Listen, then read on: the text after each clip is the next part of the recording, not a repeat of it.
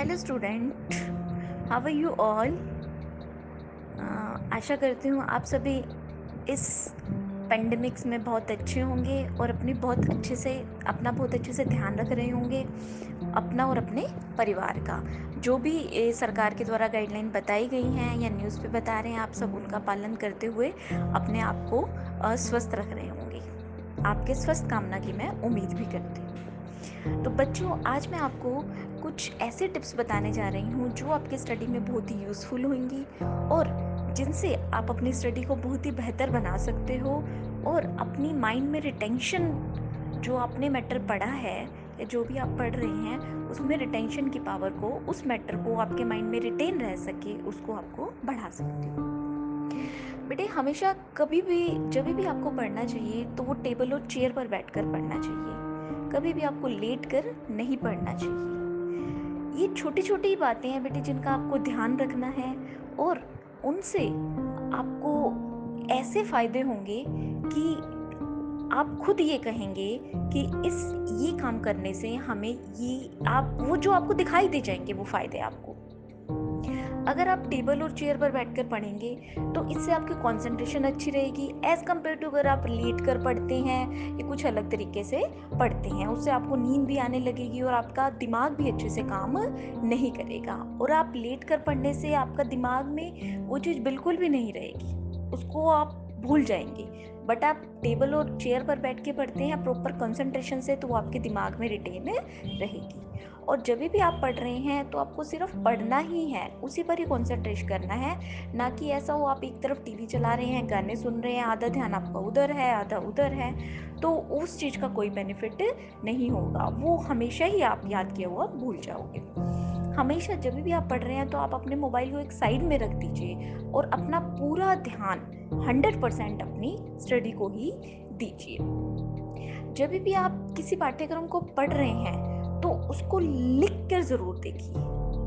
लिख कर देखने से आपकी एकाग्रता इतनी ज़्यादा बढ़ेगी कंसंट्रेशन और आपके फ्यूचर्स के लिए वो नोट्स भी प्रिपेयर हो जाएँगे। और वो हमेशा आपके दिमाग में रहेंगे और उनसे आप कभी भी हेल्प ले सकते हो। कोई भी पाठ्यक्रम है, कम से कम आप दो या तीन बार ज़रूर पढ़ें क्योंकि हर बार आपको उसमें एक नई चीज़ मिलेगी। और ऐसा नहीं आपको उसमें रट्टा मारना है मीन्स आपको क्रैम करना है। No don't cram for the things you should understand the concept behind everything उसके पीछे क्या कॉन्सेप्ट है? ताकि आपको फ्यूचर्स में वो प्रॉब्लम को किसी भी वे में आ जाए। किसी भी तरह से उस प्रॉब्लम को पूछा जाए तो आप उसके कॉन्सेप्ट को माइंड में रखते हुए उसको सॉर्ट आउट कर सकें। उस पर अच्छे से आपको मीन्स आपको उसके बारे में जानना है, ये क्या लॉजिक बिहाइंड है? उसकी जब तक आपको लॉजिक समझ में नहीं आएगा, तब तक आपके पढ़ने का कोई फ़ायदा नहीं है। वही प्रॉब्लम सॉर्ट आउट कर सकोगे जो आपने एक प्रॉब्लम की है। अदरवाइज़ कुछ भी आपको डिफरेंट प्रॉब्लम्स दे दी जाएँगी, उसी उसी तथ्य पे बेस्ड आप उसको सॉर्ट आउट नहीं कर पाएँगे। लेकिन आपका कॉन्सेप्ट क्लियर है माइंड में लॉजिक क्लियर है, किस पे वो बेस्ड है तो आप उसको बहुत अच्छे से कहीं पर भी क्लियर कर सकते हैं।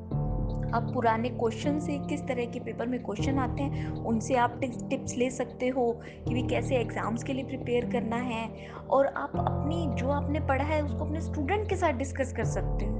और सबसे बड़ी बात, जिस, जो चीज़ आपको समझ में नहीं आ रही है या जिस चीज़ में आप ये फील कर रहे हैं कि भी मुझे तो ऐसे याद करनी है, उस चीज़ को आप अपने टीचर से ज़रूर डिस्कस करें। और सबसे इम्पोर्टेंट बात, जब भी आप पढ़ाई करते हैं तो आप अवॉइड करें जंक फ़ूड को खाना।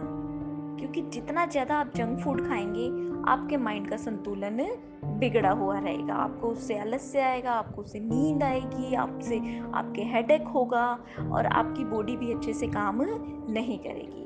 हमेशा एक अच्छे, अच्छी स्टडी करने के लिए, अपने माइंड में चीज़ों को रिटेन रखने के लिए आप हमेशा संतुलित आहार लें, ताकि आपका स्वास्थ्य भी संतुलित रहे।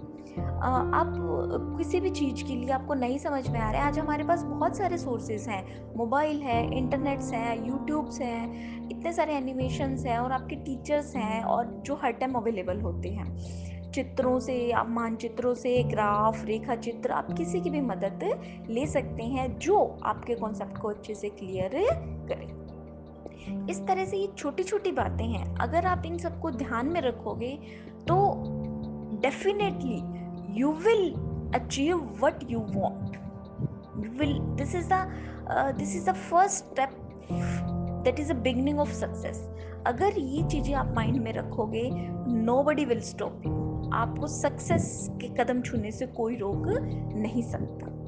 इन चीज़ों को दिमाग में रखते हुए अगर आप पढ़ाई करेंगे तो definitely will achieve a good position in the society in your career as well as in जो आपको खुद भी महसूस कर सकोगे। इसी इसी आशा करती हूँ आपको ये जो टिप्स हैं वो अच्छी लगी होंगी और आप इनको एक बार यूज़ करिए।